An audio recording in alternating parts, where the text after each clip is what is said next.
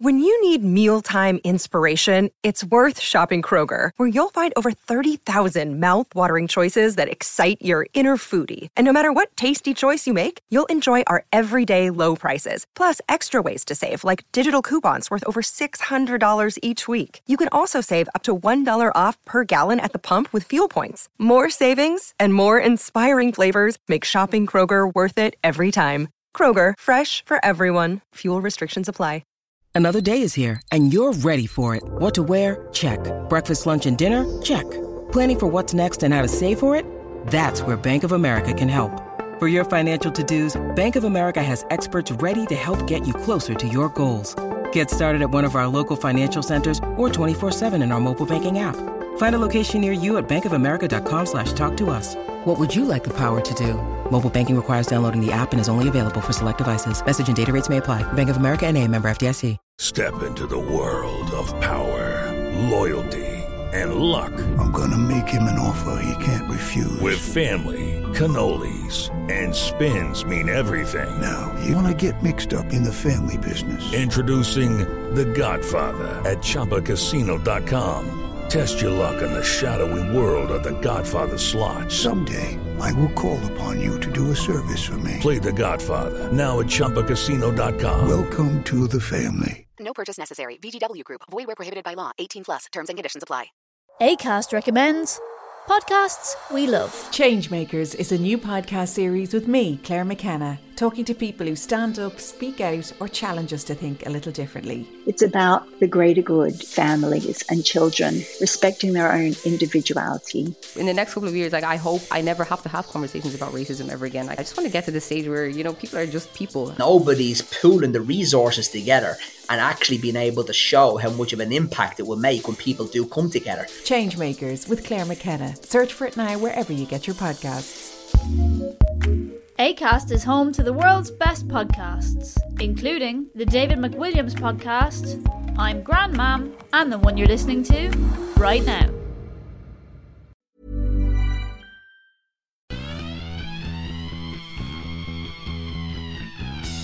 bloodandmud.com podcast. We're back again after the first week of the Six Nations. We're going to give that a right old run around the cement mixer, pour it out on the floor, and then smash our faces into it to make a sort of very ugly mural. We're going to talk about Ireland versus Wales, of course, Scotland versus England, France versus Italy. We will, of course, have time for the shit good ratings as we always do. We will look forward to the weekend with the predictions for the games that are coming up, see if anything from this week's changed our view on who's going to win the tournament. We'll also, um, I'd like to mention the fact that we congratulate ourselves on being a magnificent jinx. Yes, as per usual. We'll, we'll, we'll, we'll talk about that in more detail. Um, thanks to all of you who've listened so far. Uh, the numbers are going up each week, and believe me, we are thankful that you take time to listen to this. What's, to be honest, a mess a lot of the time, but we do bit, enjoy yeah. enjoy doing it. um, and thanks for all your reviews and your ratings. Keep them coming in.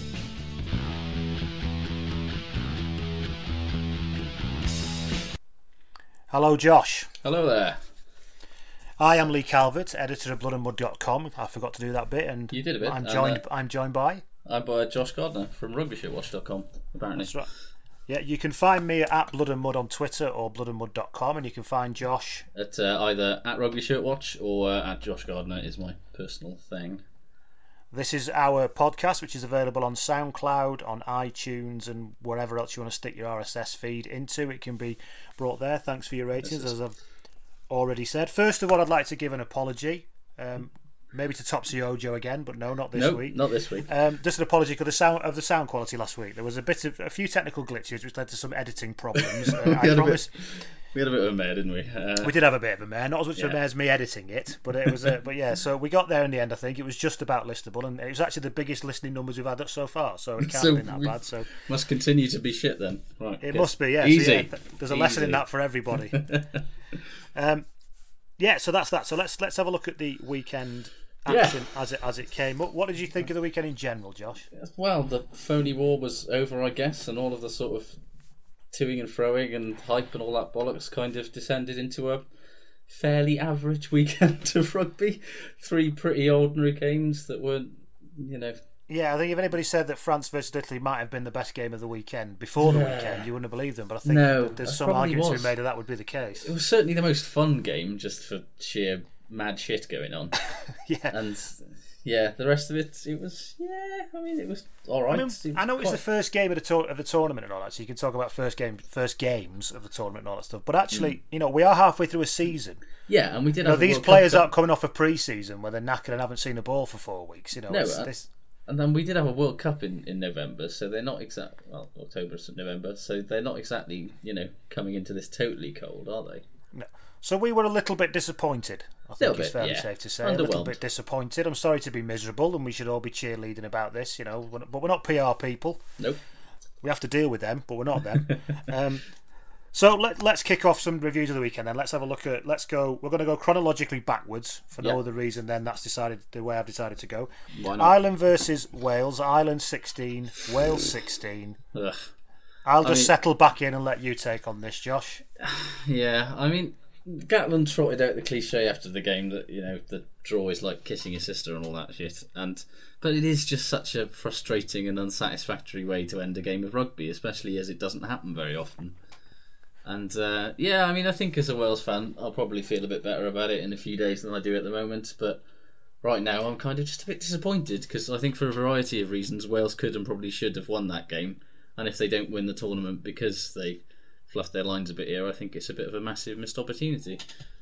I'd be absolutely fuming actually if I Yeah. was Welsh because Gareth Edwards was, and I don't know whether this is Gareth Edwards on Scrum V. You see the Scrum V special on Sunday. Uh, no, I didn't actually. Anyway, no. Gareth Edwards said on that, and he was sort of saying, "Well, Wales should be count themselves lucky they could have lost that. They didn't lose that." I was screaming at the screen, you know, what the fuck are you talking? I mean, oh, legend and all that. Sorry, Gareth, but you know what are they talking? That, that Ireland team were there for the taking. Actually, I think I thought it was evenly balanced and they defended quite well. I think any attack with a bit of nous could have done them. Yeah, I think I think that's probably true, and I think on the plus side, you know, Wales have got some form certainly in the first game of the tournament against Ireland for not starting very well, letting Ireland build up a bit of a lead, and then it all going to pieces and turning into a bit of a shambles. You know, the last two Yeah. opening games of the tournament that they've had against Ireland have gone that way, and they've got an absolute battering. So from that, and that's yeah, kind of how your way back in. Yeah, that's kind of how I thought it was going to go in the first, you know, after about 20 minutes gone, I thought, oh, Christ, this is going to be an absolute prison shaming again. And from that regard, I'm quite, you know, I'm 20 minutes, I would have taken a draw. But then at, 70, at 70 minutes, I felt like we really should have won that game.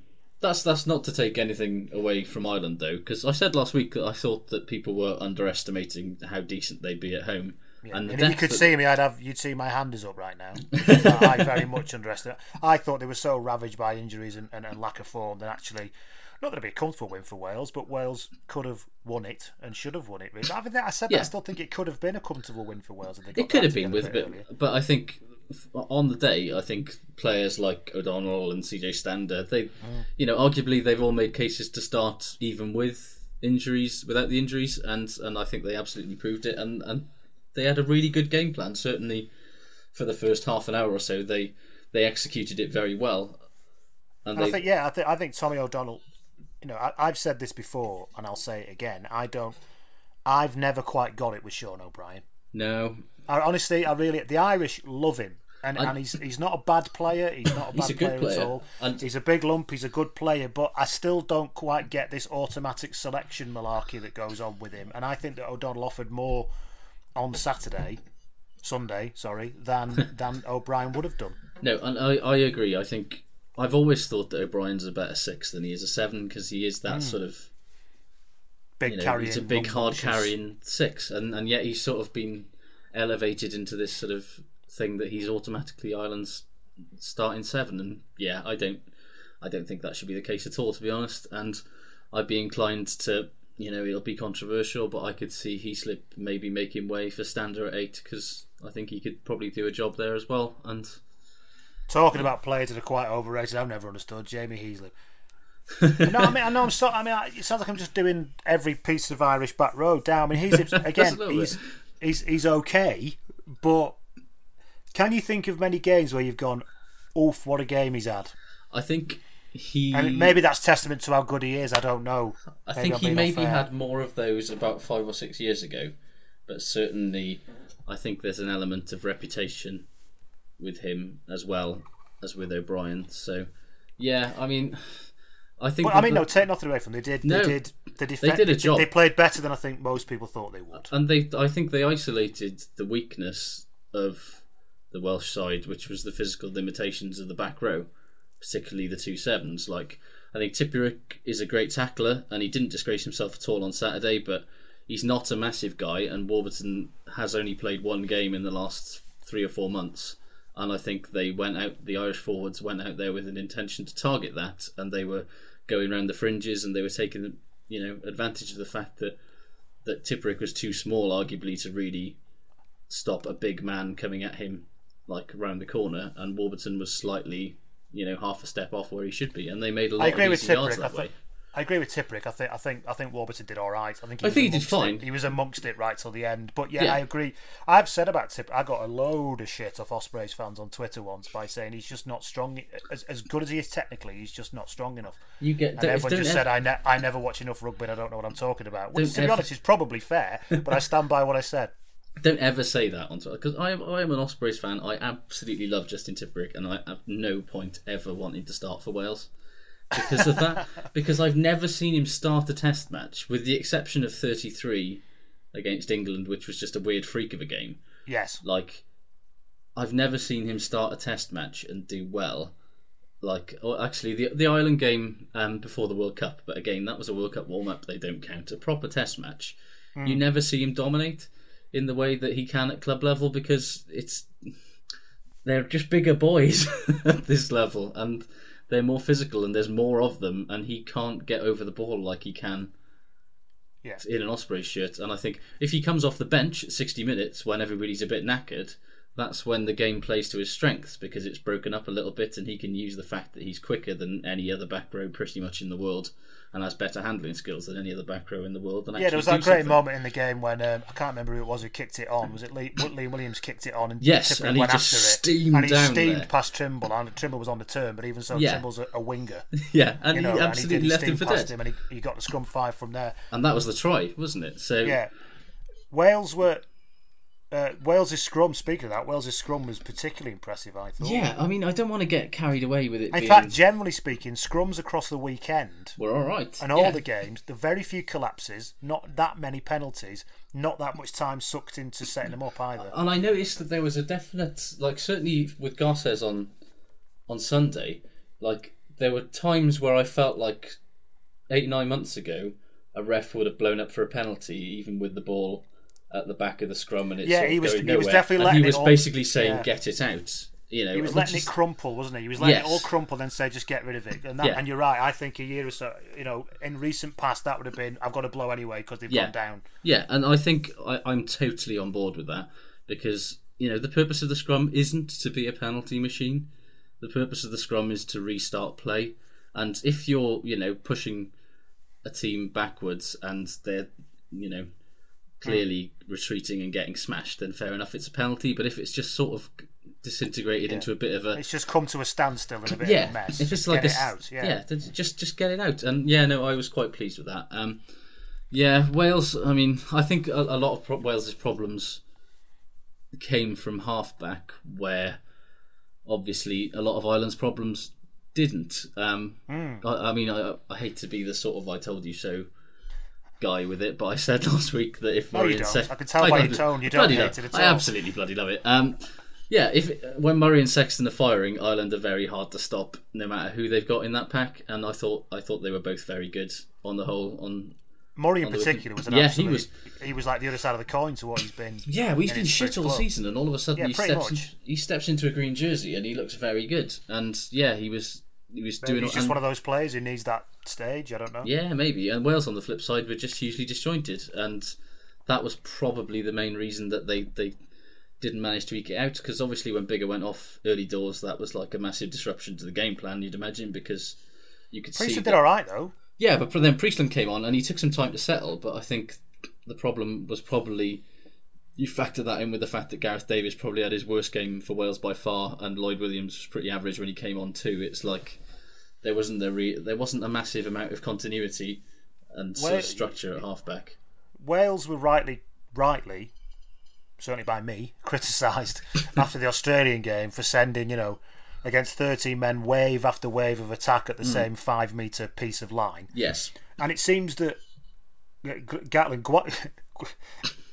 Gatland's listened to this. Gwlad Rugby on Twitter, who were brilliant. If you don't, if you don't follow them, Mm. please do. Said has, called it Cement Ball 2.0 because they call they call Gatland Cement Head, don't they? They've called Yeah. they've called it Cement Ball 2.0, where they've actually started to try and do something about that. But what they've tried to do about it, it seems to me, looking Just in, go wide all is the go time. wide all the time. And, and Yeah. they had this problem, I remember, about five years ago, Yeah. where they would hit the first, second receiver man off every single play. So if you were defending or you're a back row, you thought, I've got nothing to fucking worry about here because I know exactly where this ball is going. It's Uh, it's it's a process. I kind I hope to an extent. like it's you know Rome wasn't built in a day, and hopefully it's going to get better. But certainly, yeah, they were just constantly trying to go wide when they don't. They, you have to like you've got to earn the right to go wide. That's you know one of those rugby cliches, but you do. You know, otherwise the defense just fans out, and there's nothing to be gained from it. And Especially a defence as decent as Ireland's. Yeah, you know, the way they dealt. I mean, Jamie Roberts had a very, very good game in terms of his work rate and his, Yeah. and his defence and, and, the, and the number of times he carried the ball up. But they dealt with him pretty well. yeah. He, you know, And- he was put down quite regularly. Yeah, and, and no, but and very few.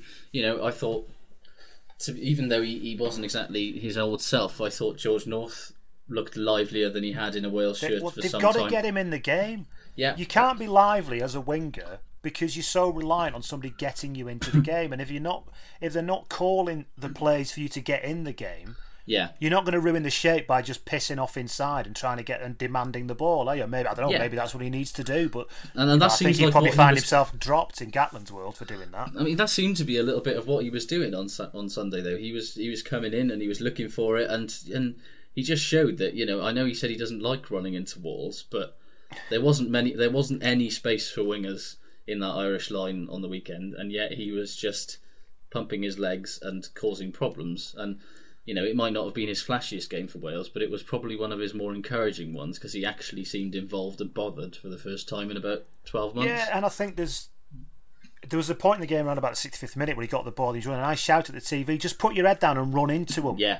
You know, like a rugby league forward would or something. Just get Yeah. the ball and just grab it and run straight and hard, as hard as you fucking can, because actually he's massive. Yeah, and You know, he's, huge, and the speed he covers the ground at, they're gonna. And he did actually pull at least two or three people in to stop Yeah. him, and he doesn't actually back himself to do that enough. No, and I think that's partly the, the whole concussion thing is it's going to take him a while to trust his body again, but that's a promising sign that he's starting to get to that that level again. And yeah, I mean, I think it'll take a bit of time to maybe tweak the personnel and the tactics, but at least there's a, a recognition from Gatland, I think, that we couldn't.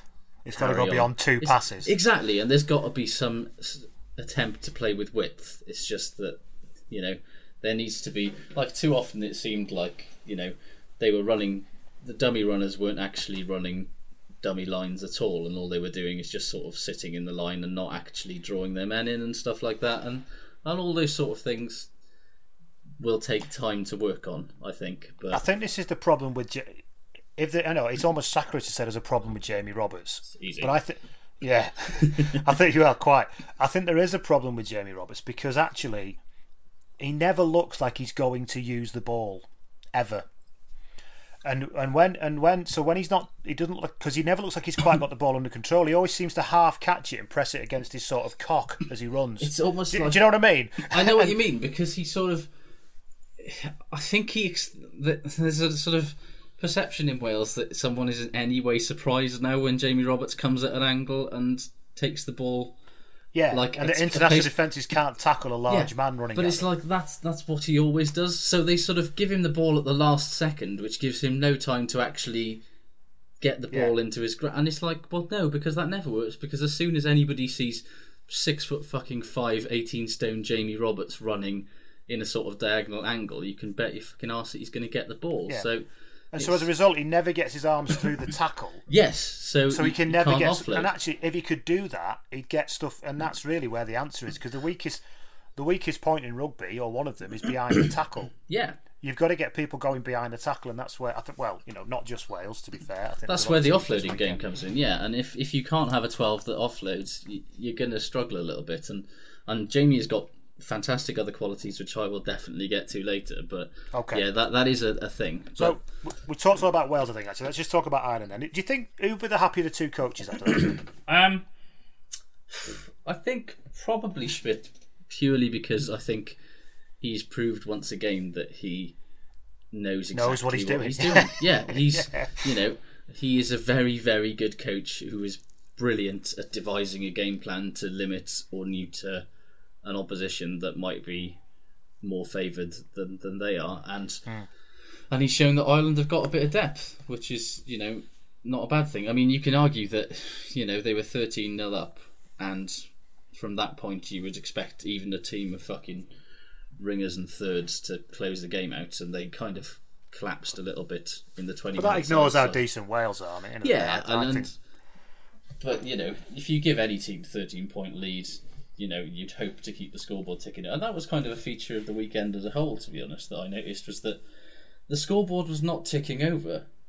Like it didn't see. It seemed like you know we. I haven't, I haven't seen this. I haven't seen the stat, and I could look at it now. I could look it up now, but I, I, I imagine completed uh, successful kicks percentage was pretty low Yeah, and across all three games. Even Farrell had two from four, which Yeah, is not and- like him. You know? and, and not and also the the opportunities seem to be quite few and far between either. I don't know whether it's just defenses are better organised and are better.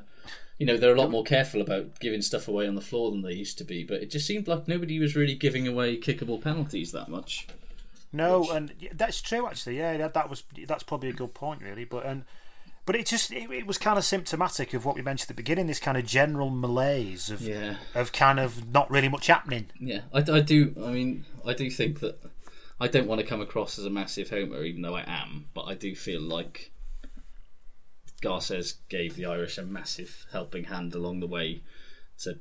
He didn't seem that concerned about them rolling away. No, not at all. I'll say they that were, much. They were going beyond the man and clearing out quite often at the ruck to a ridiculous level, to be honest. And also the whole, there were two sort of things that I don't really blame Garces for, but it just sort of was a highlighting the stupidity of the law situation, Hmm. and that was you know Keith Earls, or as he pr- probably be known, Tippy O'Tippersy, because Christ, that that man did seem to be preoccupied with dropping Wales players on their head on Sunday afternoon, and I mean.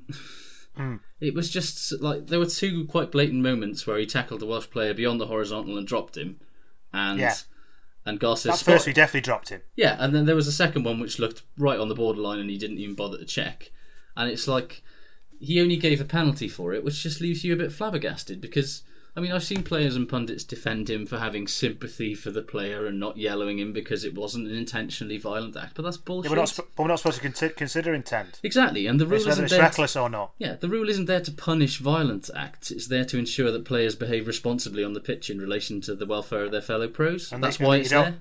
And you don't really pick people up. Yeah, it's it's a deterrent. And if you do, you might go, oh shit, I need to hold them and put them back down again. Yeah, And whether we agree with that or not, as, as a rule, It's- that's it a different the- discussion. it is in the terms law, of how yeah. is the game gone soft, but that is what the rule is to be there to be interpreted. Yeah, and it's like I'm not saying that Earls is dirty, but the laws are there to act as a deterrent against players doing that. And by not mm. sending him off and not binning him, Garces provided no such deterrent. So then he did the same thing later on, and it just goes to show that that's why the rule is there. And I mean, all we ever ask from refs is is consistency and sensitivity, but the latter doesn't extend to player And oh, safety. yet we never get regard. it.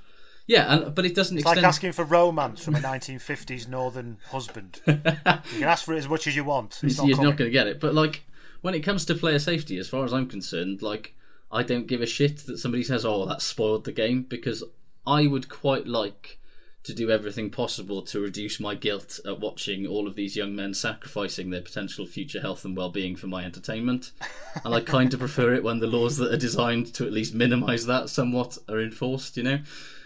So yeah. Right. So speaking of dirty players, Yes. let's move on from that and move on to uh, Dylan Hartley's England. Yes. Um, who, who played against Scotland. See how I did there? Mm. Linkage. Very linky. So Scotland versus England, which you know, let's be honest, was fucking lousy. Yeah, bad game. I mean, I said last week that I thought England was win it, and the game panned out in that way. But Uh, I've, God, I've made was a, I made a dick good. of myself by predicting that Scotland would win that game. The curse is real. well, you see, you know what?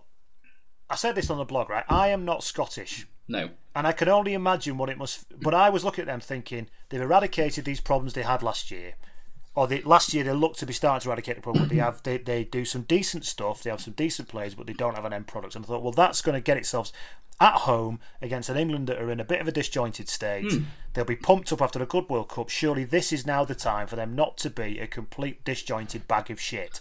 And And guess what happened? yeah, I, I said on Twitter when the team was announced, I said there are no weaknesses in that Scotland team. They are from one to fifteen.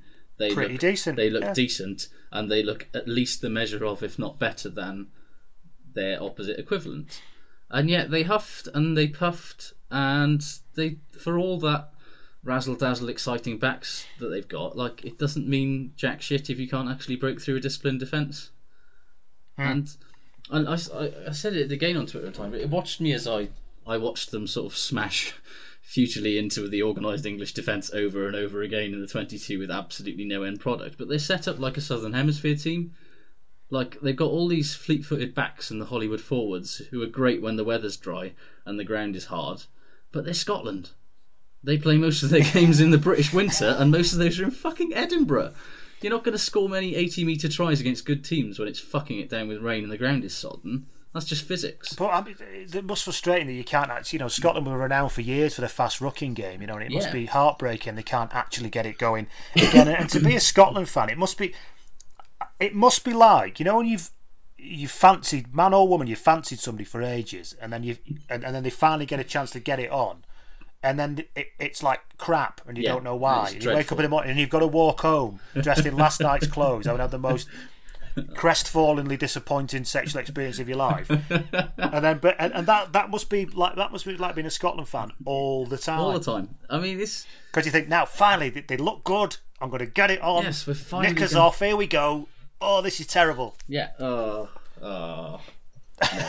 yeah, how disappointing. yeah, so yeah, they're just not built. Like, they don't seem to be a team that's built to capitalise on the conditions that Scotland play the bulk of their games under. And you have to wonder how many games they're going to win if they keep trying to play that way when conditions just don't suit it. Because England did exactly the opposite and played the exact right way for the way that the conditions were, and they won quite comfortably. yeah, let's be honest. And, and Scotland, with a decent side, looking in the best they'd looked in for ages, lost against an England team. They didn't really play very well at all. no, they really weren't. It's like a double whammy of misery. But it was like an old school England performance, wasn't it? It was solid sex, set piece, good defence, and they took chances and made less mistakes than Scotland did. Well, my biggest thing I said last week is unless they get the scrum sorted, then they're going to be knackered, and they've quite clearly got the scrum sorted. Yeah, I mean, they, they sort of had a few wobbles at the start where Nel seemed to be on top, but certainly after the replacements came on, they were properly on top. So, That was one of one of Scotland's problems. Somebody did point out after reading my preview was that Scotland are very light off the bench, yeah, and that is true. And I think that that, that showed. yeah. I mean, England, you know, they're four weeks into Eddie Jones's job. He's got the scrum sorted. They didn't lose a line out. Yeah, They did the job. There was still loads of stuff that was pretty crap. yeah, honest, absolutely. But, it was pragmatic, wasn't it? And I think that's going to be the watchword for England in the coming weeks. They're never going to be the All Blacks, or not for a while anyway.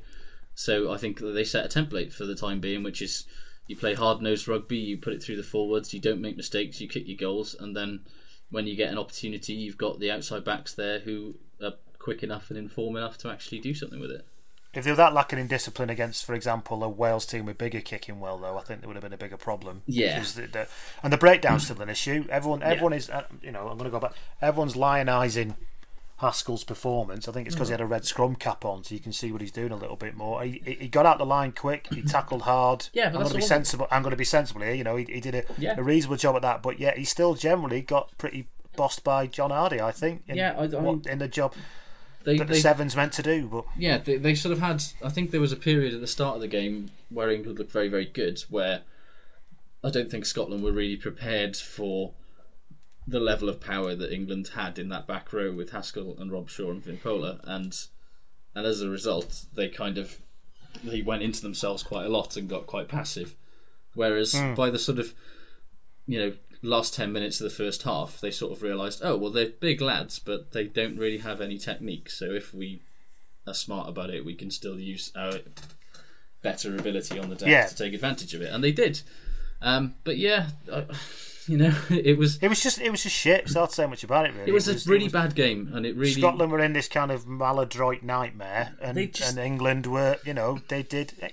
Fair days to Eddie Jones. He- Yeah. he, got them at the scrums working again. They've gone away. They've won. They've got Italy next, and they've got two home, two lovely home games to play. yeah, and And, I mean, after the draw, they'll be laughing. They'll be licking their lips, won't they? Yeah, after exactly. the draw in the It's Ireland Wales game, on. they'll be licking their lips. And I thought, you know, fair, your captain, fantastic, not so fantastic. He was all right.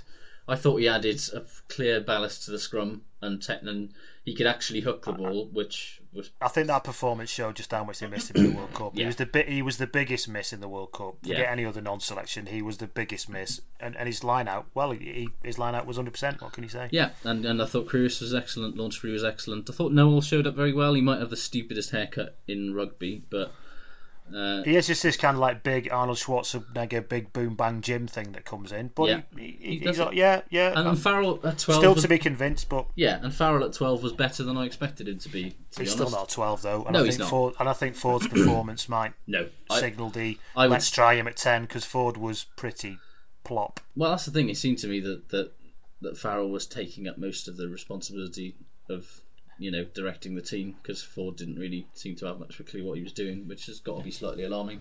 But job done. You know, from an Yeah. England point of view, that's all they needed. The, the WRU still haven't got rid of those fucking disgraceful hashtags though. Please, I beg of you, stop. Everybody, Please stop. Yeah, everybody stop the awful hashtag thing. Carry them home. I am Wales. Ugh. That doesn't make any sense. It doesn't even make any sense. It's like that one after David Bowie died and then Alan Rickman died, and somebody had a picture. Somebody put a meme, a, a picture of uh, Snape, Alan Rickman as Snape from the films, with the Aladdin Sane lightning strike on his face. it was like that doesn't even make any sense. No, what are you just- doing? These are two people who died.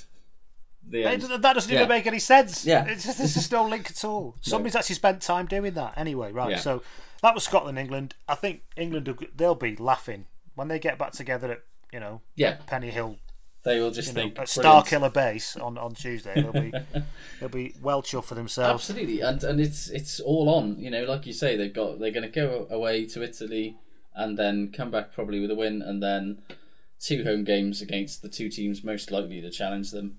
If they win one of those, I mean, they're probably in pretty good position to to win the whole thing. Let's be honest. Let's be honest. Okay, so moving on to the final. It was the first game of the weekend, but the final game we're going to talk about, which was France versus Italy. Which, well, who saw that one coming? I know I didn't. I mean, to what to some extent, meet the new France the same as the old France. Um, because Guy Novès can clearly make loads of changes and bring in players who've never even seen a rugby ball before or whatever, but it seems like a few weeks is nowhere near enough to undo whatever wrong brainedness Philippe Saint Andre has been infecting them with the last few years because they were Yeah. fucking terrible. They were really What? bad.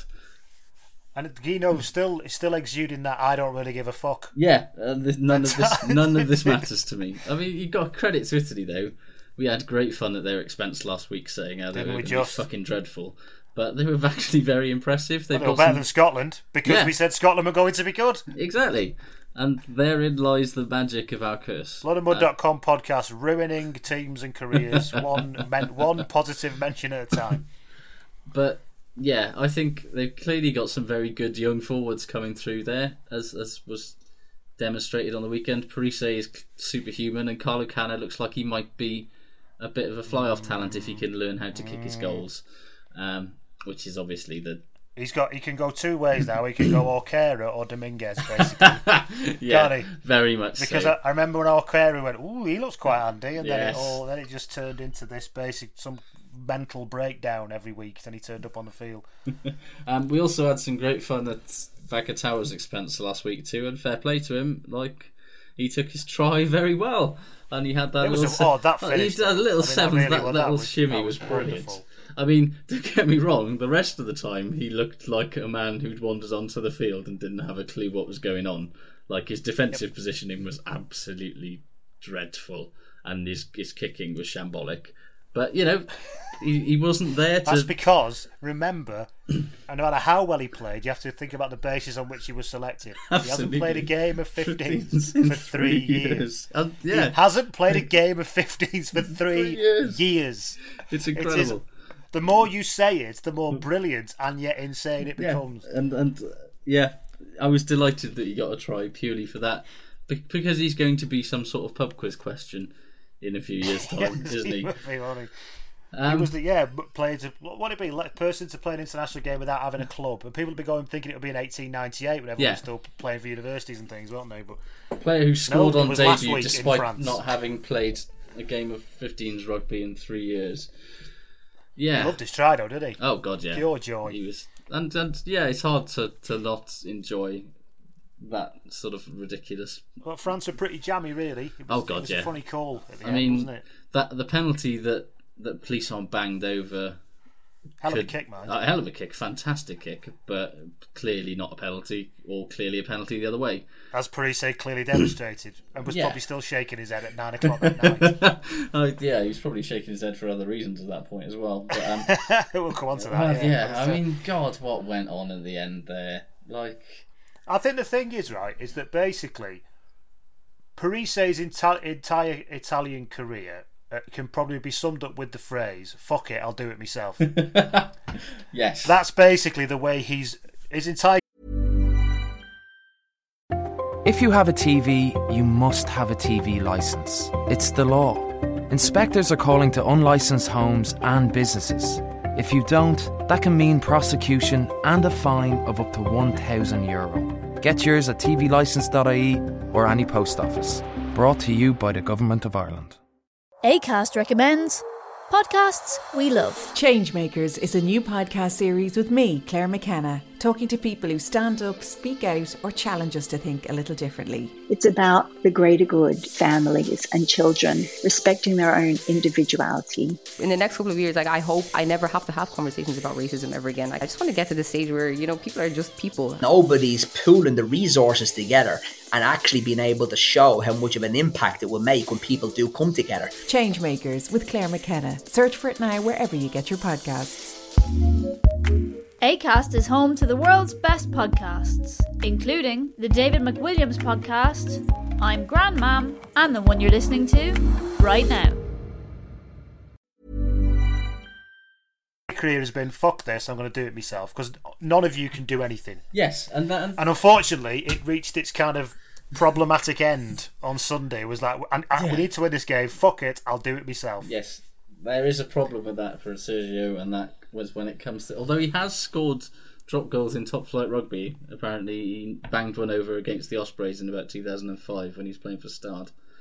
But uh, yeah, Yeah. still, still, Still. Because you know there are lots of re- there are lots of times when fuck it I'll do it myself. There really works. are. You know, and painting your painting your living room. Yeah. Oh, fuck it, I'll do it myself. Absolutely. That's fine. Plastering your living room. No, No, no, no, no, no, no, no, no. no. Fuck it, I'll do it myself. Does not work. Plastering your living room. Yes. I Looking up your medical conditions on Google. No. No, no. Um, also, No, I can't bother going to the doctors. Fuck it, I'll do it myself. Google. No. It always says lung cancer. Yes, Always. Yes. Um, and, and equally, uh, everything that Liam Williams and Stuart Hogg did this weekend was very much out of the fuck it, I'll do it myself thing. And we get it, lads. You're both terrific runners with the ball, but you're not going to step five blokes and score from 60 metres every time, so maybe I- you that- should pass that- it occasionally. Just that thing where that thing when Liam Williams ran at that diagonal angle from about what felt like about six hundred miles away, and they popped the ball to him, and he hit the, he hit where the tacklers were and stopped dead. I know. It's like, well, of course that's going to happen. You, oh. It just They've had- a gong. They've had literally. did- did- pwong. They've basically had six weeks to get ready for it because you've been telegraphing it for that long. But yeah, I mean, you look back at the history of rugby, and there's been many wonderful moments of, of fuck it, I do it, I'll do it myself. I guess. Um, my favourite is probably Gethin Jenkins. I mean, my when you ask anything favourite in rugby, I'm probably going to say something to do with Gethin Jenkins. but um, do you remember when he was playing for Cardiff, uh, the, the game they won against Stade Francais in 2007, um, where they beat the. I team- don't. You'll have to refresh my memory. they, it was at the Arms Park in the Heineken Cup, and they were um, basically it was a team just packed. It was started at their Galactico peak, yeah. and the, Cardiff were playing with Dai Flanagan at fly half. And they exactly. It was the understudy to Ceri Sweeney. You know Yes, how bad this is, uh, don't you? exactly, and, and so somehow they won that game by ten points. But there was a po- I was at that game, and there was a point at the end of the game where Stade were they were a score behind, and they were hammering into the Cardiff twenty-two for the for the winning score, and the Blues managed to get a turnover, and for some reason Gethin finds himself at first receiver because of course he does, um, and he sort of gets the ball. And sort of looks up, sees some space, and you can just see, you know how Gethin Jenkins has that look on his face all the Yes. time that says, fuck it, I will do this myself. Yeah. He just looks up, sees the space, and then just executes a perfect spiral torpedo kick about 50 meters that bounces into touch just inside the Stade 10 meter line. And from the line, the ensuing line out, they won a pen- They got a penalty to win the game. But it was just that is that is peak. Fuck it, I'll do it myself. I think it's when the prop decides that the 50 meter clearing kick is well on. Yes, that's wonderful. And there's also the kind of the time when you get forwards who do the fuck it, I'll do it myself. usually on interceptions. Oh no! There was a brilliant one in the Ireland game, wasn't there? Devin Toner caught Yes. the ball, and he went. He said, "I was watching my son. He's 13, and my son went." What's wrong with him? He's no, that's very- just how second rows run, mate. He's just very slow. Do you remember? I think was it uh, France Ireland in two thousand two. Scott Quinnell did something very similar, where I think he was chasing back a, a kick in the twenty two, and just he was sort of the, the French defense was blaring down on him, and he thought I could I could pass to the fullback here, but. Fuck it! I'll No. just lamp. I'll lamp it upfield, and he did, and that was fine. But then, if memory serves, then he chased up his own kick and decided to take out the French fullback with his elbow, running at full tilt. So yeah, less You could do that then. Well, yeah, I think he got yellow card. It's almost it. a French fullback's fault. Exactly. really, I think his name those was days. Brusque. Nicolas Brusque was that his name? Nicolas Brusque, I remember him. Yeah, That he got certainly got it- Brusque that was when- treatment. They were too, oh, Oh. very good. they were oh dear. They were um, that was when the back then it was France. It was it was him or or Xavier Garbajosa. Yes, it was, He wasn't played it? for Toulouse. Who looked brilliant for Toulouse, and as soon as he got in a French team, he had that. Well, like Leo, Leo Williams at the weekend, he looked Mm. about three stone too light. He just used to get smashed around all over the place. Yeah. Anyway. Anyway, so that, yeah. sorry, a little Got a digression little there. there. So fuck it, I'll do it myself. but uh, yeah, I think it, uh, this could run this. I think uh, this every yes. Examples of fuck us- it, I'll do it. Yeah, So, send the nominations in. so yeah, when you're watching games over the next few weeks, have a look out for moments of fuck it, I'll do it myself, and let us know either at Blood and Mud or at Josh Gardner on on Twitter. Um, right, so that was Scotland versus England. Mm. No, it wasn't. That was France versus Italy. It was There indeed. you go. Yeah, We've one. done all the things for the weekend. No Yeah. point doing the table yet. Um, I but that's where we are. Um, right, let's have a let's do our usual situation now, and we'll do this. No, I won't do that. Something's gone terribly wrong there. What am I doing?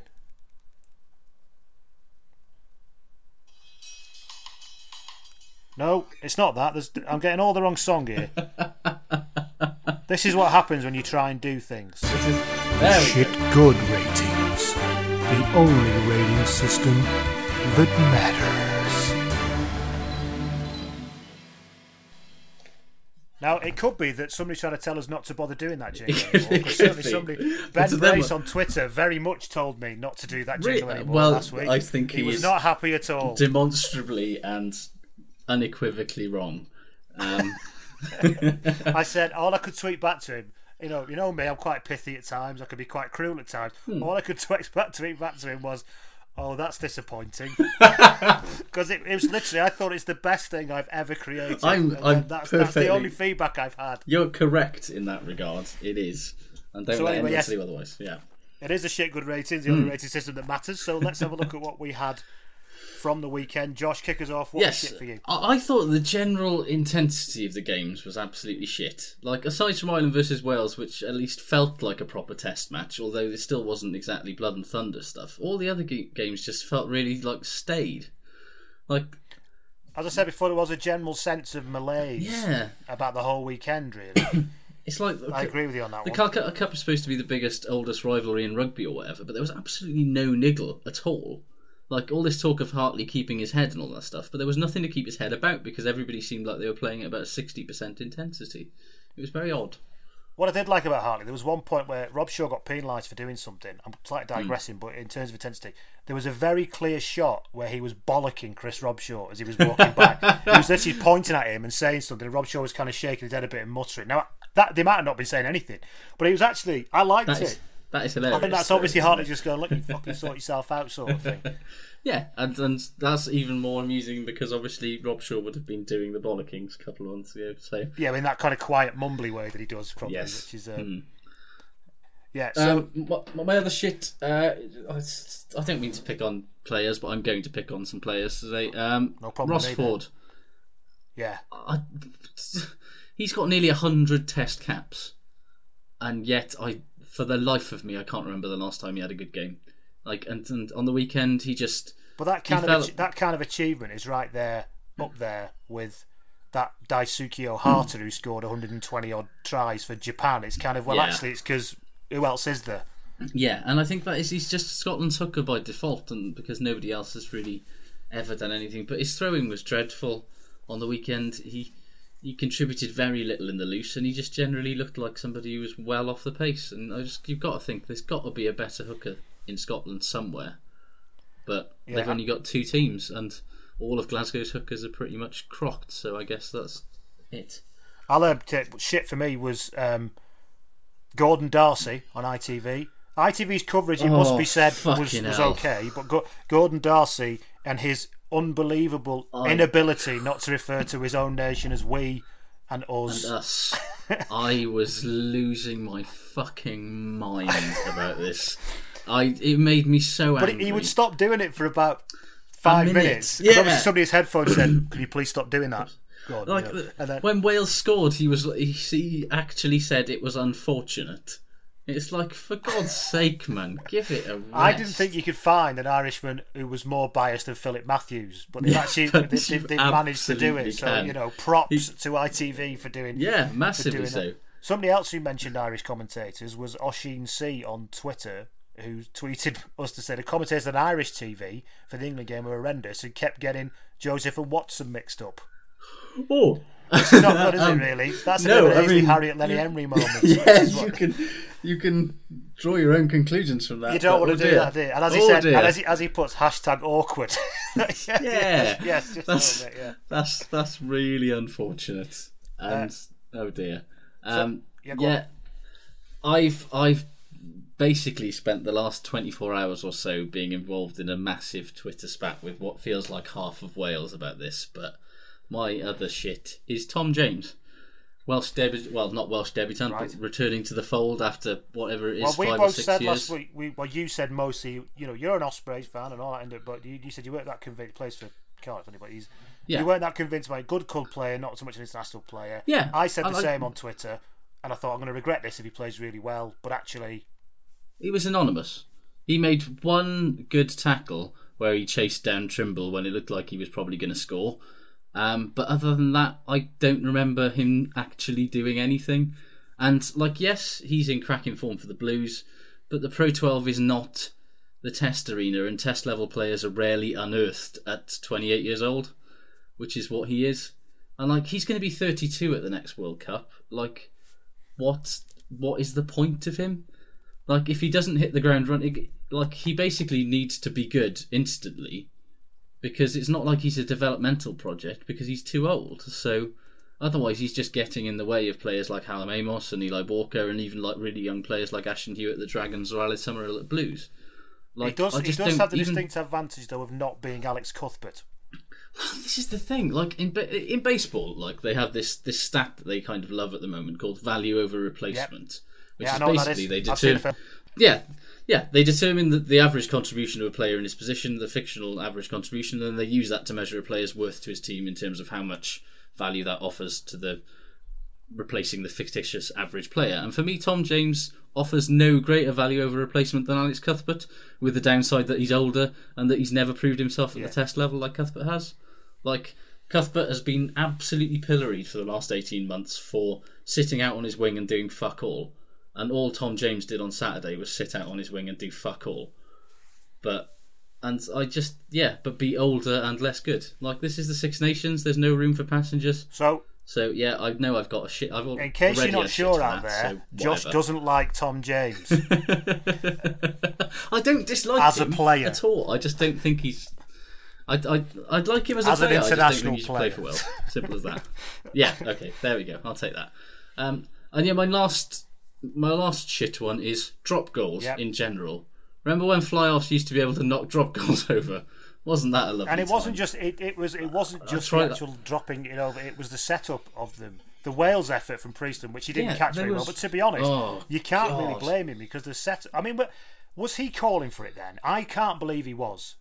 I I don't think he was. No, I think they just noticed that he was sort of getting himself into the pocket, ready for the hope. You know, in a couple of phases time when they actually hopefully knocked it back to him. But they just they it was rush of blood to the head moment, and Gareth Davies just spun it back to him. And yeah, like I mean, the only player who actually knocked a drop goal over this weekend with any decency was Carlo Canna, and he couldn't fucking hit a barn door with a banjo Yeah. from the tee. I so- nearly put him in my good section, but I had to hold off because of the possible cariness of him. Basically. Mm. Somebody else who agreed with your drop goal attempts. It was Corey Lyonbar on Twitter who just basically said shit drop goal attempts, which was which was right. Yeah. Well, and the stupid thing is, like, with the exception of Finn Russell's one, like, all of the missed drop goals on the weekend could have Mm. given their side a win. Um, and with defences being more organised and being tough to break down, and with, like, as we said, like, penalties seem to be quite harder to come by in the red zone, like, certainly this week anyway. Like, having someone who can bang over a drop goal when things aren't going anywhere and turn pressure into points is vital. And, yeah, all of the teams that tried them this weekend seem to be found Yeah, wanting in uh, who did. I say was shit then? Let's have a look what I said. I've said this on a blog already. Scotland versus England was shit. Scotland's amazing lack of end product Yeah. was shit, which we've already talked about. Wales attacking is Yes. shit. Gareth Davies was shite, Oh, God. which is really disappointing. He really was. He probably had. Yeah, it was. It was comfortably his his worst game for Wales. I think. I mean, he's played a lot of Test rugby this year. Yeah, but I mean, more his service, his service was bad. expected. It was too slow. His decision. Yeah, I mean, and- why did it? Why answer me this? Right? Why do Wales do? And it's his call because he's a scrum half. Why did they go up the blind side with three runners when there's about eighteen inches of space? That is one of the greatest mysteries because it's not just him. Because Mike Phillips used to do it as well. Everybody does it. Like Wales have obviously got this, or Rob Howley has got this thing in his head that the blind side is there to be exploited if you have numbers out there, but there's no space. Or if you're So going to do that, really go and just run. much. Use your pace and go. Yeah. And try and actually get in behind that way, but it doesn't make any Yeah. sense to me. I said that, so that was disappointing. He was crap. I've said that France was shit, but with the Yeah. caveat, at least it's amusing. Uh, yep. It's not miserable Yes, anymore. it is amusing which, again, definitely. Which is No, it's- it's quite entertaining, Um, so we'll take anyone that. have any shit stuff in the comments? Let me have a quick look. Owen Farrell got a shit off Buzz in the comments on the blog. Oh, I think that's a bit harsh. I think it was mainly, mainly because of the push. Because of the shitty push. Okay, yeah, that was stupid. Let's move on to good then, Yeah, Josh. was- I'll start us off with a good. Um, well, actually, I think this kind of dovetails into what you're going to talk about anyway. I'm going to start with Taulupe Faletau. Uh. One, Yes, uh, and I would say number number eights in general Apart from a David Denton. good weekend. Uh, yeah, apart from David. It was increasingly but looking Parisse, awful. Faletau, and yes, really bad. Um, Parisse, Faletau, and Billy Vunipola were all great. Was very, weekend, very good. Yeah. in well, Vunipola just well, did what he does for nice. Saracens. You always wonder, don't you? Because he's dropped that weight Yeah. as well. Will he still be able to have the impact that he's had previously? And the answer is quite une- unequivocally yes. He is going to have that impact. yes, he's just got power in spades, and I think that it was kind of nice that it sort of was a, a great overview of of everything that modern number eights can be in a sort of varied way. Because quite often, I think people get carried away with the perception that this eight has to be a dynamic, explosive, ball carrying powerhouse, and it doesn't necessarily have to be like Parisse does a bit of everything. He doesn't do anything as well as Hmm. individually as, Yeah. as say Faletau or or Vunipola does, but he does everything, is just including completely different gravy. What should go in shit, by the way, is that Oh, ITV so kept good. calling him Toby all the time, even though he's distinctly said he doesn't want to. Be... Oh, I love the way that you remember when he came out and said, "I don't want to be called Toby," and everyone was like, "Oh, you Yeah. precious bugger!" It's like, no, that's not his name. It's like No, me coming out saying, "I don't want to be called Brian." Yeah, it's like when you go to the call centres and they give you a fake name because they don't trust an English person to be able to pronounce Yes. their actual name. And they were like, that's basically what he did. He called himself Toby because no fucker in Ebbw Vale could pronounce Taulupe properly. properly. And fair enough, like that's his actual name. And it just it really ground my gears when they were like, or Yeah, no, that's what he is called, eventually At the end, it was like, no, that's what he's always called. For God's sake. So anyway, so Oh, he is. um, yeah, but he's, blog, as I he's again, phenomenal. that people talk about the importance of a turn of pace, right? And but they usually mean that in terms of getting away from people, being able to turn it on and get away through a gap.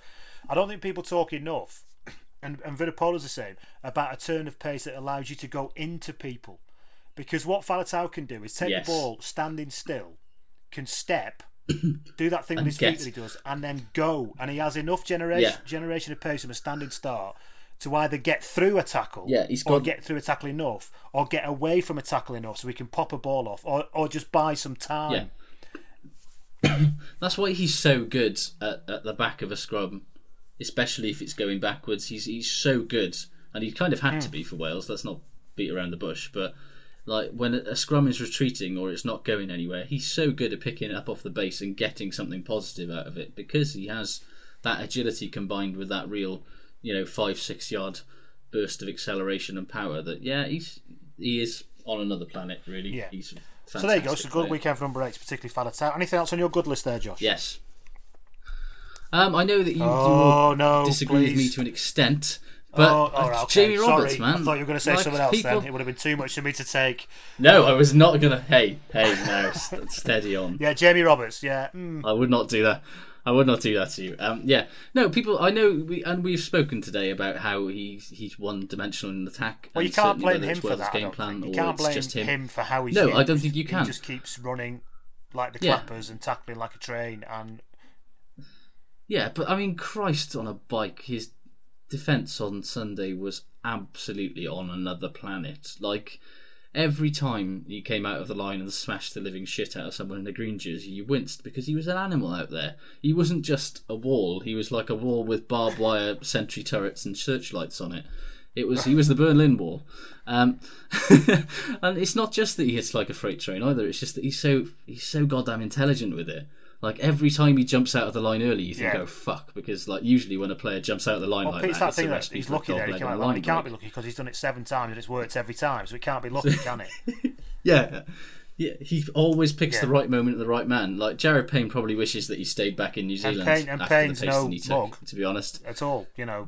It's not no, exactly. He's a solid shit. player, but uh, he, no, and Roberts absolutely. He had the Irish backline so completely in his pocket. pocket I'd say- I mean, I- had time to count all the I, I'd say change. I, I, th- I think he's he was right to be praised for his performance. I don't want to do that down, but I do. It's just I think it's just it's more me getting frustrated with the general frustration with how Wales use those players that they've got.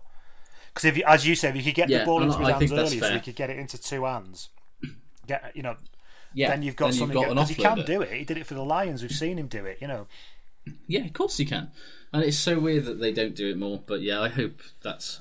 And the other, my my final good thing this week, and we sort of touched on it briefly, is is Yeah. Rob Evans. Yeah. Like again, I don't want to sound like I'm tooting my own trumpet, but I said last week that I hoped he would make an appearance at some point. I didn't expect it would be this early. Would you be upset if I said that's exactly what um, you sound like? Gatland. yeah, no, no, not at all. Um, but yeah, uh, Gatland clearly knew what he was doing. Like, I mean, dropping Gethin Jenkins is was must have been hard for Yeah, him it's because like it's like dropping Gethin his favourite child, isn't it? Massively Not even a child, his It's favourite child. favourite melon-headed child. Yeah, yeah. And uh, but I don't want to get carried away with him because obviously Ireland's front row was very depleted and inexperienced too, and I'm sure that WP Nel is going to give him a bit of a rough time next week because he will give most people a rough time. But as first caps go, he absolutely looked at the part, and along with with a properly fit at last Samson Lee, Wales suddenly looked like they might have a scrum. Yes. which is One thing we didn't Weird. mention shit because I've forgotten, but we're going to do it again now, and I think I've forgotten, for, and I'll give you the reason why I have, is hashtag Treviso shitwatch. oh my god! No, they Uh, haven't. That have they doesn't matter. We still have to go through it. They didn't play on Saturday. However, Uh, there is still a time no. bomb ticking since they last won a game, which I believe that now could be Yes. up to 353 days. Uh, yeah, it was 346 last week, so yeah, 300. Hashtag Treviso 353 now. shitwatch. You've Jesus. managed to, you know, fair news, fair dues. They haven't had a chance to sort it out this week because they've not been playing. But even so, No, doesn't I mean- change the fact that the clock is ticking. That, yeah, I mean they still had 350 Yes, look at it that way. Yeah, they've had this. They couldn't do anything about it this week, but they definitely could have done something about it in No. the previous 350 odd days. the yeah. last nearly a year. So hashtag yes. Treviso shitwatch, but we'll come back to that because they are playing this week. And Yes. actually, who are they playing next week? I know we're Oh. not doing a domestic rugby this week, but it's I'm guess. I'm guessing they're they're going to be playing lose. Cardiff Blues at home. Oh, I tell you what, played Cardiff. So could it be This- that Cardiff, the last game they won, The last game Cardiff, they- please? Was Cardiff Oh, at home. yes. Exactly. This would be. Oh, surely Treviso Shitwatch can't end I will be disappointed. a mere three weeks. I will be honest. I'll be a little bit crestfallen. hugely but, um, disappointed. But Yeah. yeah. um, it could be an annual event. And they simply beat Cardiff every February, and that's It it. That's be. the only thing they managed to do. oh, the Blues, not Cardiff. Cardiff are a different side, aren't they? Okay. Yes. No, anyway, so that's our shit good Mm, well, ratings let's not get into that. for this week. The shit good ratings. The only rating system that matters. I mean, how can you not like that? I mean, seriously. I don't know. It's just Anyway, moving on then. Let's look at next week then, Josh. Yeah, we're just coming Lunatics. up to finishing round Yes. about the time we'd want to finish on. Um, France versus Ireland Indeed. is up first next weekend. I think is it? this is an awkward It's in- one in Fra- for in me. Paris I think. again. I think if Ireland, yeah, I think if Ireland play with the intensity that they showed on Sunday, they'll certainly give France problems because they're going to be without Picamoles for the whole tournament. It was Yeah, but he's, he's been crap ever since he So, said he was going um, to come to England. It's almost like I'm not even. That's very true. Although he, and I think that's definitely part of it. But I, I mean, I know Ireland have got injuries, but I just think that they actually look like a team, um, and they certainly did on Saturday anyway, and, and certainly compared to the French. And and yeah, But- France won, but they they should have lost against Italy. And for me, I think But, you Ireland know, is going to turn them over. again, you know, I'm sorry to say it, but it is. Let me say it a different way. it is difficult to predict the visage of the French personnel that will present themselves this Saturday. That's a stellar take on that that well-worn cliche. Um, yeah, but you don't you don't know, and I wouldn't I wouldn't be surprised if either team won it. Won it to be honest. My, I think if Ireland win though, it's all of a sudden they're I think thinking if Ireland championship put- again. defend the way they did this week and Um, manage to do something a bit more composed and keep Sexton sort of Yeah. on the field, then I think they will. I think they've got a chance of winning this one. So we think Ireland Yeah, that one me then. too. Okay, so I we think think, Ireland, and then again champ- championship back Yeah. on. Italy play England. That's nothing but an England win, is it? Uh, it's the England always Yeah, that's smash true, it. in their worst I kind of hope that. Look, Even when they picked Andy Goodwin outside half in Um, 2009, they beat Italy.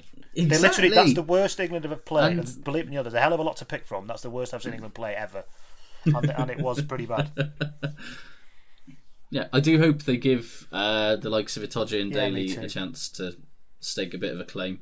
Um, but let's not beat around the bush. It'll probably Yeah. be like a forty-point win because England, not because England were that coherent or That's Italy just that the way bad, it goes. That's just Yeah, the that's way just it the way always it goes. Hey, just think Yeah. yourself lucky as a Welsh fan because of uh, Ashton scored four tries against Italy a few years ago. If he was, if he hadn't got himself banned, he Yes, could he be, did. could be ash splashing himself into the hearts of other nations at the Oh. weekend. But he's he's not going to be doing it. Um, okay, Wales versus Scotland, and it's back in Cardiff. Yeah, um, I know I said good things about Priestland earlier, um, but I'm still not entirely prepared to jump on the bandwagon yet. Um, so I think selection is going to be a big part of it. I, I'm guessing the Biggar's going to be out. It looks like his injury might be a bit of a, a tournament ender.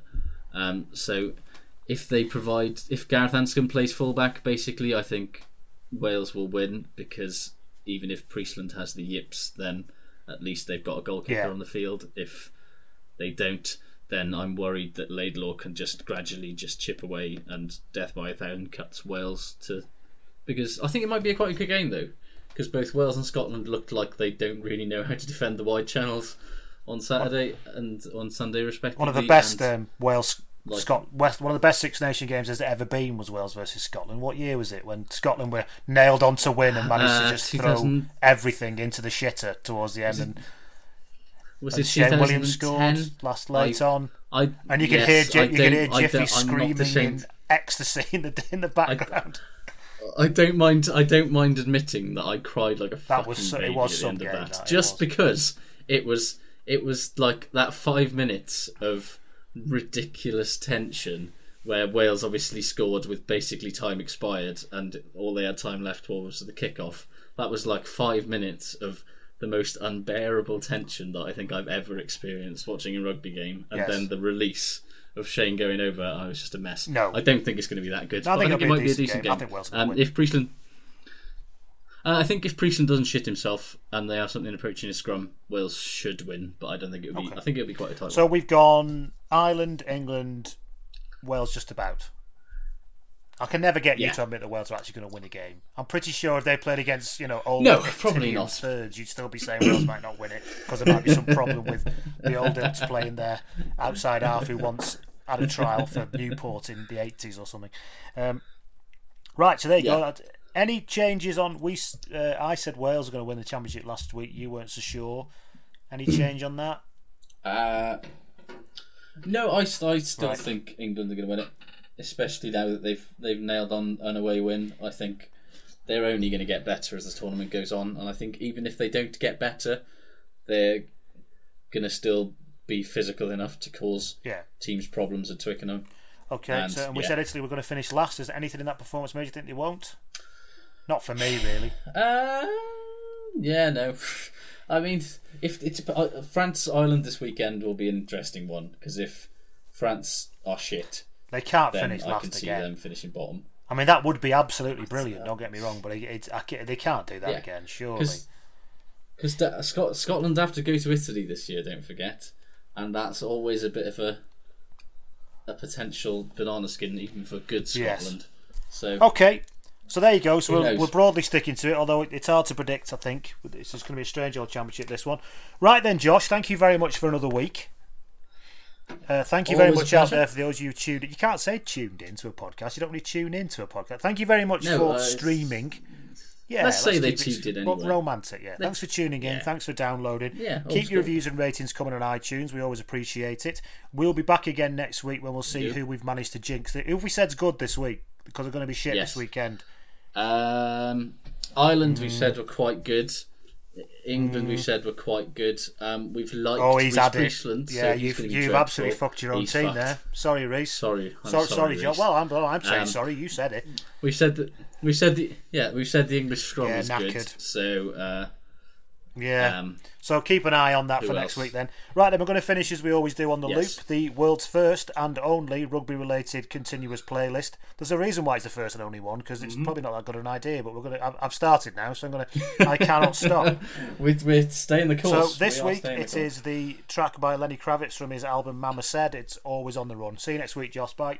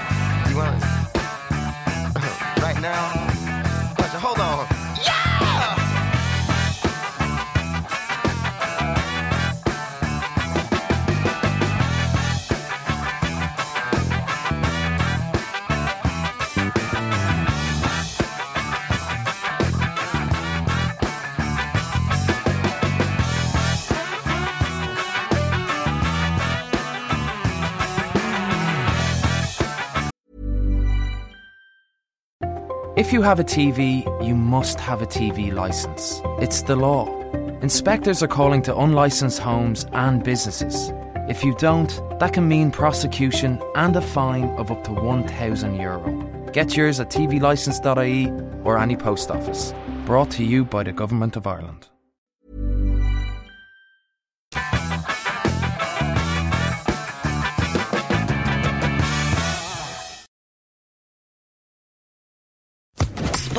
Sports Social Podcast Network. With Lucky Land slots, you can get lucky just about anywhere. Dearly beloved, we are gathered here today to. Has anyone seen the bride and groom?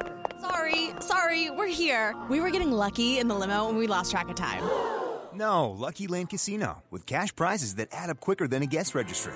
In that case, I pronounce you lucky. Play for free at LuckyLandSlots.com. Daily bonuses are waiting. No purchase necessary. Void where prohibited by law. 18 plus. Terms and conditions apply. See website for details.